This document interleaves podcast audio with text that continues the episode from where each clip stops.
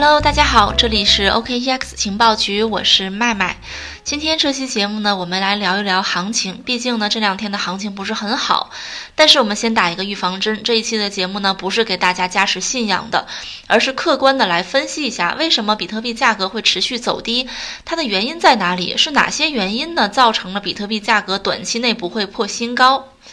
好的，让我们开始今天的节目吧。一直以来呢，比特币价格都是以迅猛的上涨和下跌而著称。但是在过去几个月里呢，比特币价格没有出现太大的上涨动力。从2017年比特币突破两万美金高点到今年年初跌到四千美金以下呢，人们一直在等待牛市的回归，但是总是会出现一些事情导致比特币价格的持续下跌。这些原因呢，使得比特币可能不会很快的到达一个新高。尽管比特币价格在跌入谷底之后又迎来了缓慢的回升，但是在今年的大部分时间里呢，比特币价格一直在七千美金到一万一千美金之间徘徊。很多人预测呢，说比特币牛市很快就会到来，但是大部分还是表示怀疑的，认为比特币牛市呢恐怕不会那么快到来。主要原因呢集中在以下这么三点。首先呢，第一点就是关于机构的，现在呢机构投资者还是入场比较缓慢的。多年以来呢，关于机构投资者进入数字货币领域的讨论都非常热烈。比特币分布式的属性、安全性呢，使它成为一种绝佳的投资工具。但是对于比特币呢，大部分机构还是处于观望的态度的。尽管目前在比特币投资领域呢，已经取得了一定的进展，比如说出现了向投资者提供比特币期货合约和其他数字货币衍生服务的一些机构，但是呢，机构仍然不愿意在比特币投资这个新的领域里边做到全力以赴。很多人呢，寄希望于 Back 的平台，希望。Back 的平台的出现呢，能够吸引更多的机构投资者，但是呢，它的开局并不尽如人意。它在今年九月份正式上线呢，尽管呢，它是由传统的金融行业巨头美国洲际交易所发起的一个数字货币交易平台，而且已经取得了美国监管许可，去向机构投资者提供比特币交易渠道。主要的卖点呢是采用实物交割的交付方式，但是呢，Back 的开局并不如人意。上线之初呢，非常讽刺，仅有二十四个比特币的交易量，即使到目前呢，已经上线两个月，Backed 的交易量呢，也仅仅有一百五十个比特币。那么机构对于比特币的投资热情不大呢，也是有原因的。首先呢，就是投资比特币带来的未知数。尽管比特币已经出现了十几年，但是呢，比特币和其他数字货币看起来还是像一场社会实验，没有人知道它未来的命运。它会不会像之前的那个社交平台 MySpace 那样的，啊，自己消失了，却为后来的 Facebook 做了嫁衣？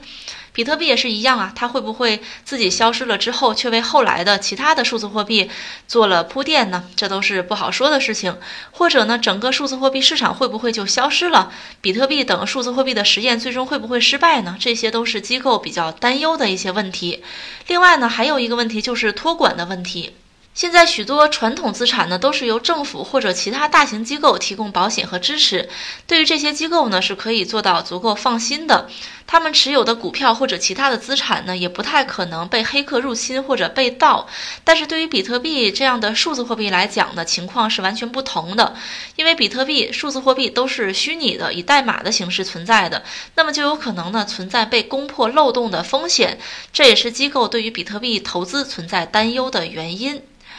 对于持有比特币的普通用户来讲呢，比如说我们普通人，一个简单的硬件钱包加上备份就可以保证自己的数字资产的安全。但是对于拥有数百万美元量级的大型机构来讲呢，他们对于资金安全的需求显然是更高的，他们需要采取更有保障的安全措施来保证资金安全。尽管目前像 Coinbase 这样的平台已经开始提供一些托管解决方案，这样的方案呢也曾经风靡一时。有一段时间呢，Coinbase 每周获得数百万美元的资金客户，但是呢，托管问题仍然是机构投资者比较担忧和重视的问题。这是来自机构方面的原因。那么，比特币短期之内价格不会出现一个呃很高的攀升的另一个原因呢，就是还有一些技术问题是难以攻破的。比特币系统处理速度比较慢的一个主要原因呢，就是比特币区块容量太小。那么为了扩展网络呢，比特币几乎将所有的技术手段都集中在第二层技术，比如说闪电网络，让交易呢放在链下去处理，来减轻主链的压力。但是这些技术呢，并不是没有任何问题的，而且在过去的十八个月之中呢，这些技术几乎没有成为主流技术流行开来。而且呢，比特币现在主推的一个扩容方案就是闪电网络，它的应用也非常缓慢。不管使用哪种度量标准呢，闪电网络似乎都已经停滞了六个月了。从四月份以来呢，节点数量几乎没有增加，目前节点数量只有不到六千。除此之外呢，通道总数啊，网络总容量和平均通道容量都在下降。在达到一千比特币容量的新高度之后呢，网络容量下降到今天的八百一十八比特币。闪电网络是比特币扩容技术的方案之一，但是目前的实际情况呢，并不是很好。如果没有充分可行的扩容解决方案呢，许多投资者可能还是会担心比特币未来的生存能力，以及它是否能够与像 Visa 这样的传统支付方式去竞争。最后一个原因呢，就是现在市场整体的投资情绪不是很好。我们说，除了机构热情不佳、技术难题难以解决，比特币价格目前没有一个很大的突破。一个很重要的原因就在于比特币市场的投资情绪不是很好。现在呢，似乎也找不到足够多的热点话题去带动整个市场情绪，进而呢去推动比特币价格突破一万美金这个位置。时光退回到今年六月，比特币价格短期回升到了将近一点四万美金。业界呢认为比特币的寒冬正式结束，但是从六月份以来呢，比特币到达一个峰值之后呢，空头的势头逐渐的强盛，主流数字货币价格下行回落，市场呢再次的由牛转熊，而且呢现在的一个情况就是市场的空头趋势仍然在蔓延。美国 CFTC 发布的一份关于期货的报告称呢，芝加哥商品交易所以现金阶段的期货合约已经跌到八百六十五份净空头合约，这预示着未来几周比特币的价格还会出现令人担忧的迹象。那 Coinbase 则显示呢，今年比特币价格突破一点三万美元的峰值以来呢，投资者和散户投资者对于比特币期货的兴趣呢一直在下降，比特币期货市场呈现下滑趋势。